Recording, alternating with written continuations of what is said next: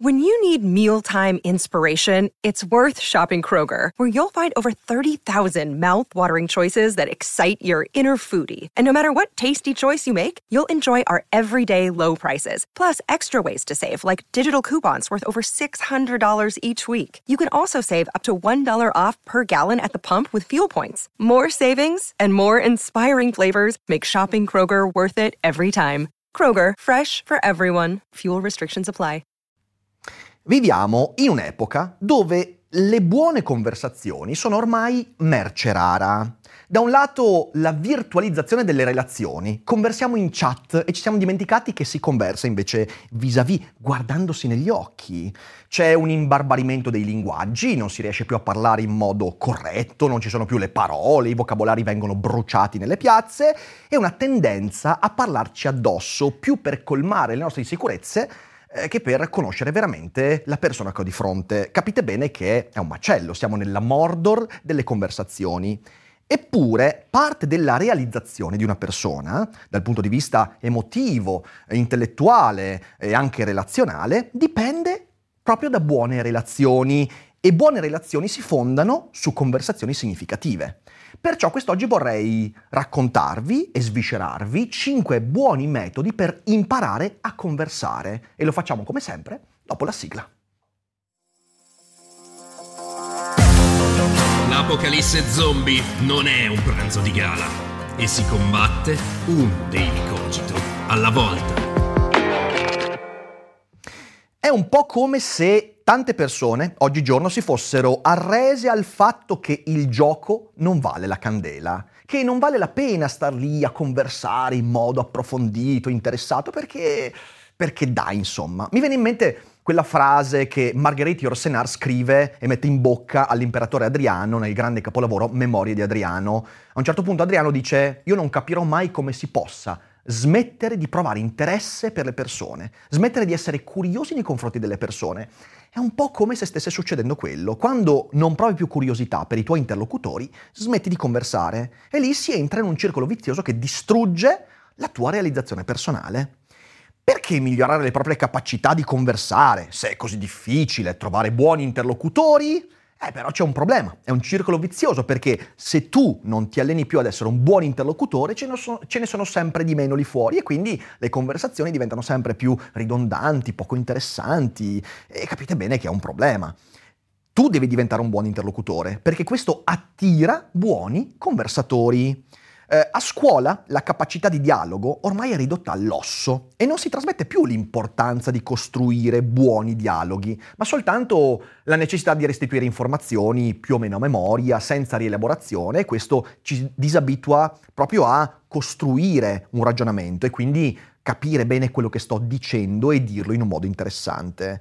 E poi diamo per scontato che conversare non sia una competenza. Gravissimo errore. Conversare è una competenza e questo lo dico perché non sapete quanti di voi mi scrivono via mail, nei messaggi privati sui social dicendomi che io non riesco ad avere conversazioni, non riesco ad andare a fondo, non riesco ad avere buoni dialoghi. E quando io dico guarda che è una competenza che impari, non una capacità innata, tanti mi dicono ma non ci avevo mai pensato a questa roba qua.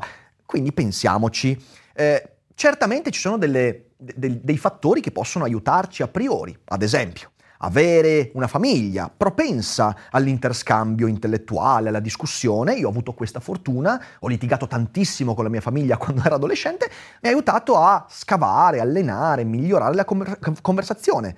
Eh, vivere in un contesto stimolante dal punto di vista culturale ti permette di migliorare il linguaggio, la capacità introspettiva e quindi anche tutte queste cose aiutano, ma la conversazione è una competenza che si allena e si può migliorare e nessuno dovrebbe esentarsi da questo allenamento. E quindi oggi parliamo di come allenarla questa cosa, cinque metodi. Però c'è anche un sesto metodo. Si può allenare la conversazione anche mica in lingua italiana. Per esempio posso allenarmi a conversare in lingua inglese con lo sponsor di oggi, Cambly.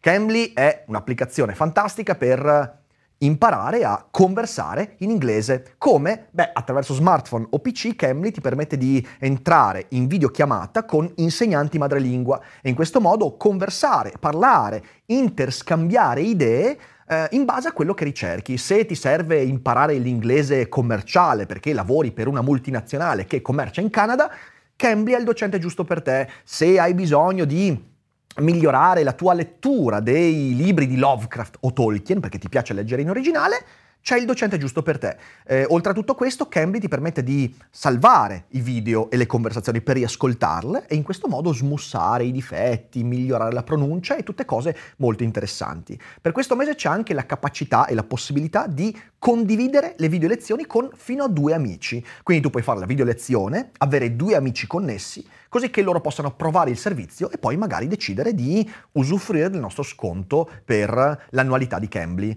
Puoi accedere in questo modo a video lezioni a partire da 5 dollari a lezione, che è veramente una roba che non esiste lì fuori. Quindi date un'occhiata al link, scoprite Cambly, invitate i vostri amici e poi fra un anno direte Luckily I listened to Rick Dufair e sarete contenti della vostra decisione. Ma adesso torniamo alla conversazione. No, scusatemi, no, non è vero. Non prima di avervi ricordato che questa settimana tornano gli spettacoli teatrali. Infatti, giovedì 15 febbraio sarò a Genova, al Teatro della Tosse, sala Agora la Clac, per il mio Le Cogitate Impossibili, che è uno spettacolo interessante in cui converso in modo semiserio con personaggi provenienti dalla letteratura, quindi converso col capitano Acab, con Pennywise, con Gollum, con Neo, Morpheus, un sacco di gente interessante. Uno spettacolo di filosofia, di letteratura che fa anche ridere, ma fa ridere perché fa pensare e quindi vi aspetto a Genova. Il giorno dopo, il 16, sarò a San Giovanni Persiceto al Teatro Comunale. Eh, quindi venite sul sito dailicogito.com, trovate tutte quante le informazioni, non mancate perché poi vengo a cercarvi. Ma adesso veniamo veramente alla puntata. Nessuno nell'ambito della conversazione può accampare scuse. Tutti hanno la possibilità di diventare buoni conversatori e tutti per farlo devono smussare alcuni spigoli. Non c'è gente già arrivata. Da un lato tu hai, non so, chi ha un carattere introverso, timido, e deve uscire dalla zona di comfort. E si può fare, trovando i giusti interlocutori. C'è chi ha un accento, una cadenza molto marcate, magari spiacevoli, e si può allenare anche quello. A me è capitato, io 15 anni fa avevo una cadenza veneta molto molto marcata, che adesso sicuramente si sente ancora, però non è più spiacevole come un tempo. Certo, adesso c'è il filotto di hater che dice no, io non riesco ad ascoltarti. Ciao ragazzi, però insomma va bene così, si può migliorare, allenare con la dizione, col teatro, con la lettura ad alta voce. Eh, c'è chi ha un vocabolario ristretto, un po' povero e si può migliorare leggendo, informandosi, studiando, insomma si può fare. Nessuno nasce conversatore. E per molti le apparenti qualità caratteriali rischiano di essere controproducenti. Per esempio, un estroverso in una conversazione, se non è ben allenato alla conversazione, rischia di essere egemonico nella conversazione. Questo è capitato a me in passato, io che ho un carattere molto, molto, come dire, strabordante, nelle conversazioni ero quello che eccedeva e ricopriva la voce degli altri ed è malissimo quello, ho dovuto imparare a non farlo eh, c'è chi ha un linguaggio forbito e tu dici, vabbè, se uno ha un linguaggio forbito è più bravo, ma invece spesso i forbiti diventano incomprensibili perché non capiscono il contesto in cui usare certe parole e sembrano scemi. C'hai i buoni argomentatori, quelli che sanno infilare le idee in modo logico, che però spesso diventano insopportabili perché non sanno mettere un limite al luogo in cui porre il confine del qui smetto. Ok? Quindi in realtà non ci sono qualità a priori buone per un conversatore, si impara a conversare. Siamo tutti in cerca di conversatori interessanti, ma spesso dimentichiamo che per attirarli bisogna esserlo. E allora, cinque metodi, secondo me molto utili e anche applicabilissimi per diventare migliori conversatori. Iniziamo col primo. Usare domande aperte. Questa è una cosa fondamentale, ragazzi, che spesso anche, non so, capita che al primo appuntamento, visto che insomma, un primo appuntamento la conversazione è importante, primo appuntamento uno è agitato, è fuori dalla zona di comfort e quindi diventa scemo e fa le domande sbagliate. Allora, proviamo a parlarne. La conversazione si regge sul saper domandare, porre domande in modo corretto, adeguato, nel giusto contesto. Perché se io so porre domande, accadono alcune cose magiche. In primo luogo, segnalo la mia capacità di ascolto, segnalo che sono interessato a quello che dici, segnalo che non sono qua per dire la mia, ma per ascoltare la tua. In secondo luogo, costringe l'altro a risposte che aprono sentieri. La risposta dell'altro, quando la domanda è ben posta, rende impossibile che la conversazione muoia, perché quando uno risponde in modo veramente ascoltato, eh, ti dà un sacco di spunti a cui legarti per portare avanti la conversazione. E in terzo luogo, fornisce punti in medesimazione, che in una conversazione è fondamentale, perché quando tu fai una buona domanda e la risposta è in conseguenza elaborata, tu puoi connetterti a dei punti e dire questa cosa la vedo anch'io, la sento anch'io. E questo lo si fa ponendo bene delle domande. Ma le domande non sono mica tutte uguali, non è che basta fare domande, mettere punti di domanda, no. Facciamo un esempio. Sto conversando con un amico che non vedo da molto tempo e a un certo punto lui mi racconta del fatto che ha fatto un grave incidente stradale ed è chiaro che questa cosa lo ha segnato. Ora, io posso domandargli, eri spaventato? Se io gli pongo questa domanda, la domanda non porterà a nulla di quello che ho detto perché è una domanda chiusa che porterà lui a dire, beh, sì, certo, e al massimo mi aggiunge il perché, oppure mi risponde no. La domanda chiusa è sbagliata da porre. Invece la domanda è come ti sei sentito? Perché il come ti sei sentito in quell'esperienza permette e lo costringe a elaborare in modo più approfondito e intellettualmente aperto la sua esperienza. È la propensione all'ascolto di quello che lui ha percepito, non una domanda chiusa che lo porta a rispondere sì o no. Grande attenzione, perché questa è una delle prime motivazioni per cui le conversazioni muoiono. Ehm, ti sei sentito così? Eh sì. Cade il silenzio. E adesso che faccio? Scappo. Non c'è nient'altro da fare. Vuoi ricevere una risposta elaborata e significativa? Devi porre domande aperte, perché la domanda aperta è quella che segnala io voglio ascoltarti. Una domanda aperta è come passare una vanga per scavare sotto la superficie. La domanda aperta ti permette di aprire sentieri e di seguire quei sentieri. Nell'esempio dell'incidente, che è un esempio che mi è capitato, non parlo mica di roba astratta, mi è successo, alla domanda come ti sei sentito, eh, si, si, si, è finito a parlare anche di cose molto grevi, e paura della morte, queste cose qua, che uno dice, ma no, nella conversazione, non vuoi conversare di quella roba, e invece sì, perché ci siamo riconosciuti in alcuni aspetti e lì abbiamo fatto emergere cose comuni, ed è stato molto prezioso. E più l'argomento è intimo, più è importante usare la domanda aperta. Ricordatevela, questa cosa qua, questa cosa qua può migliorare da sola l'80% della vostra capacità conversativa o conversazionale. Non so, non so come si dice. Secondo punto, non fare multitasking, anche perché non sai farlo. Another day is here and you're ready for it. What to wear? Check. Breakfast, lunch and dinner? Check. Planning for what's next and how to save for it? That's where Bank of America can help. For your financial to-dos, Bank of America has experts ready to help get you closer to your goals. Get started at one of our local financial centers or 24-7 in our mobile banking app. Find a location near you at bankofamerica.com slash talk to us. What would you like the power to do? Mobile banking requires downloading the app and is only available for select devices. Message and data rates may apply. Bank of America and a member FDIC. Questa cosa è una roba terribile, molto molto legata alla nostra epoca. Conversare richiede presenza totale. Devi essere lì mentre si parla, non può essere da un'altra parte. Niente distrazioni, niente interferenze, piena attenzione. Altrimenti non iniziare la conversazione, oppure lasciala nell'ambito della small talk, quindi quella conversazione verrà dimenticata appena, inizi- appena finita. Niente cellulare sul tavolo. Io questa roba qua ho cominciato a dirla con coloro con cui converso. Se io sto parlando con qualcuno e siamo in un dialogo in cui stiamo cercando cosa significa, se io vedo che c'è il cellulare a schermo in su, che si accende continuamente, io ho cominciato a chiedere almeno di mettere lo schermo giù perché è distraente e perché tu mi stai segnalando il contrario di quello che vorresti dover segnalare. Cioè, mi stai dicendo io non sono del tutto presente. Quindi schermo in giù se tenete il cellulare sul tavolo. Non dategli importanza. Vibrazione. No, meglio la modalità aereo a questo punto, se sto conversando e sono interessato alla conversazione. Seconda cosa, non pensare ai cavoli tuoi. Anche perché l'altro se ne accorge. Se l'altro ti, ti, sta parlando della sua esperienza, di quello che pensa, della sua opinione politica, ambientale, e, e, e, e ti parla, se tu pensi alla lasagna che devi scaldare stasera per la cena, pensi al fatto che tua amorosa ti ha rotto le balle per una settimana intera, pensi, a, pensi al lavoro, l'altro a un certo punto se ne accorge perché è molto chiaro, perché non siamo bravi a dissimulare le distrazioni. Quindi mh, presenza totale significa io sto parlando con te, io ascolto quello che dice, sono qua, veramente qua. Purtroppo viviamo un'epoca in cui la distrazione è onnipervasiva e quindi ce ne dimentichiamo e quindi ci distraiamo per dimenticanza.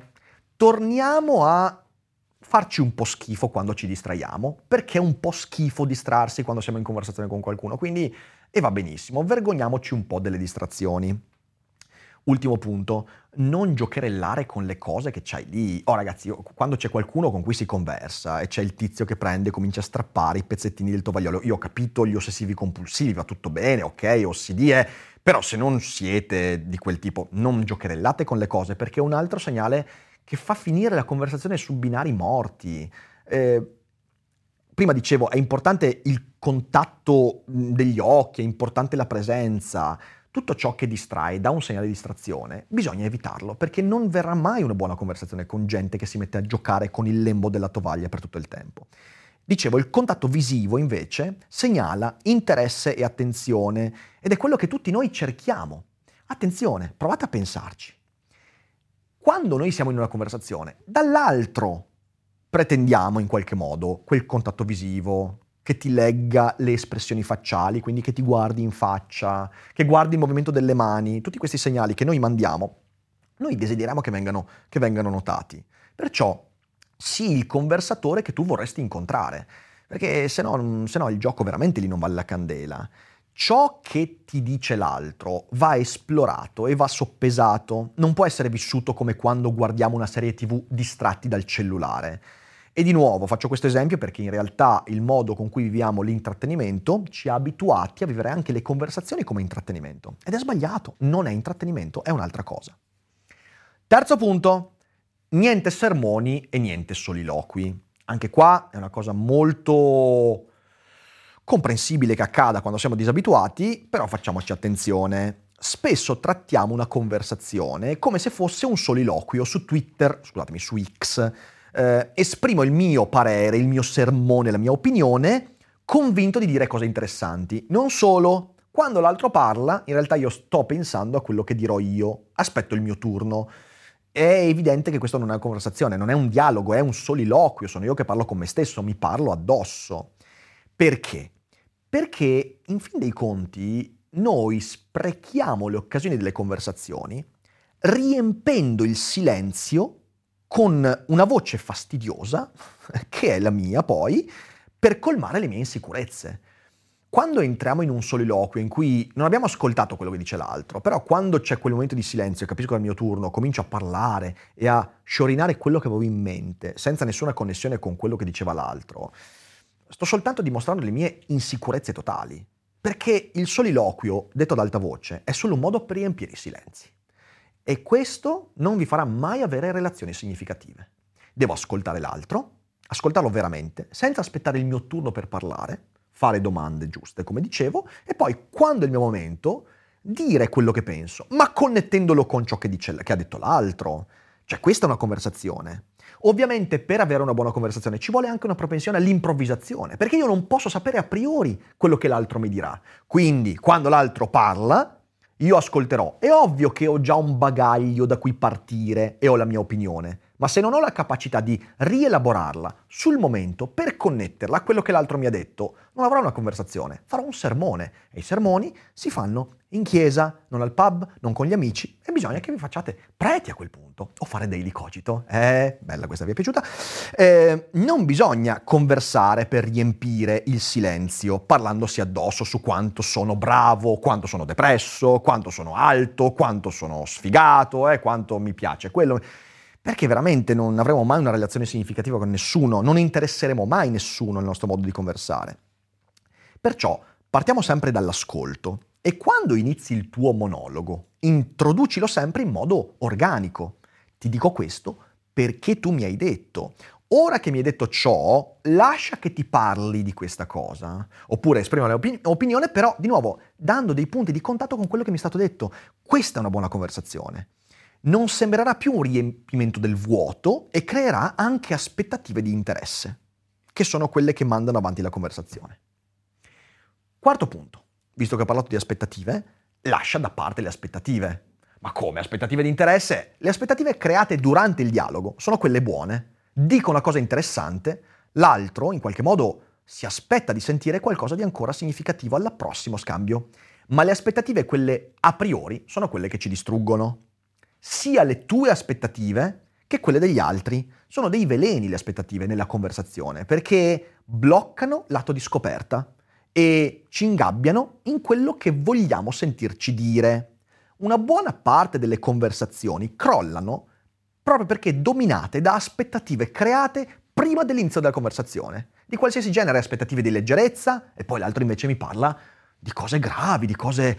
e quella sorpresa diventa un palle. Oppure vado con l'aspettativa di sentire qualcosa di importante e l'altro mi parla di Maria De Filippi, di amici e c'è posta per te.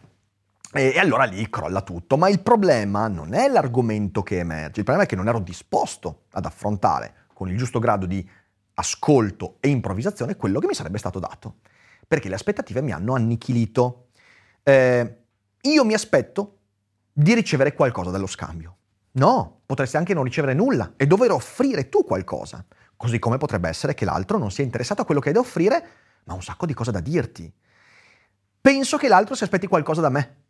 Ovviamente questo è un problema perché? Perché in realtà rischio di costruire il mio dialogo non su quello che ho da esprimere, ma su quello che, secondo il mio pregiudizio, l'altro si aspetta che io dica. E quindi non dialogherò mai veramente, costruirò un'immagine fasulla. E quante conversazioni, prima ho fatto l'esempio del primo appuntamento, quante volte al primo appuntamento vogliamo sembrare quello che secondo noi l'altro si aspetta che siamo? E così la cosa migliore che possiamo desiderare è che l'altro non ci creda, perché se ci crede, il momento in cui poi dovremo svelare chi siamo, sarà un macello, ragazzi. Non ci sarà nessuna conversazione. La conversazione a quel punto, scusatemi, è ingabbiata e muore a causa di ciò che dovrebbe nutrirla, la sorpresa. Quando conversiamo in modo onesto e trasparente, ci sorprendiamo di quello che l'altro ci fornisce al punto che ci sorprendiamo anche di quello che noi rispondiamo. La conversazione ricca è quella in cui ci si sorprende a vicenda, ma in cui io mi sorprendo di aver detto questa roba perché non mi aspettavo di dirla. È la scoperta del, veramente del mondo quella, è bellissimo quando succede. Ma se io vivo di aspettative nutrite a priori, cosa vuol dire che succeda? Niente. Un buon conversatore vede nell'altro una possibilità di scoperta. Il cattivo conversatore vede nell'altro una possibilità di conferma e questa cosa dobbiamo togliercela di dosso. Il quinto e ultimo punto è quello un po' più difficile anche da spiegare, perché è molto meno tecnico e molto più intimo. Mostra i tuoi reali interessi. Questo vale soprattutto per le primissime conversazioni, quando conosciamo qualcuno di nuovo, che sia per un appuntamento galante o che sia per una nuova amicizia o anche una cosa legata al lavoro, collaborazioni. Noi siamo in un'epoca in cui siamo stati convinti in qualche modo che ci siano dei trend da seguire, che ci siano dei modelli che funzionano e modelli che non funzionano, che ci siano degli argomenti, delle strutture che catturano l'attenzione, che vanno bene e altri che invece no. E quindi ci siamo convinti di questa perdonatemi per il francese, stronzata immane e perciò creiamo queste maschere a priori per cui quando andiamo a conversare con qualcuno ci vergogniamo di dire quello che ci piace veramente, perché quello che ci piace in realtà eh, non, sicuramente non piacerà all'altro, non va bene, non, non è una buona idea. Proprio in questi giorni ho rivisto un film meraviglioso che è Nightmare Before Christmas. E questo è un film che tratta esattamente di questo quando Jack Skeleton fa finta di essere Babbo Natale e se ne va in giro sopra il mondo a lasciare i regali ai bambini e fa quello che tutti si aspettano da Babbo Natale, ma non da lui, lui pensa di fare una cosa bella. Dice, io sto facendo quello che gli altri si aspettano, sto mostrando quello che gli altri si aspettano che io mostri di me. Poi i bambini aprono i regali e dentro ci sono cose terribili, mm, pupazzi che mangiano le gambe dei bambini, serpenti che divorano gli alberi di Natale, roba spaventosa, terribile. Perché in fin dei conti quello che Jack Skeleton ha da offrire è quello, lui è un pupazzo di Halloween, fa paura, è, è assolutamente spaventoso. Non è certo uno eh, che metteresti insomma al pranzo di Natale a tavola con i tuoi zii, forse con gli zii sì, però insomma non con i bambini.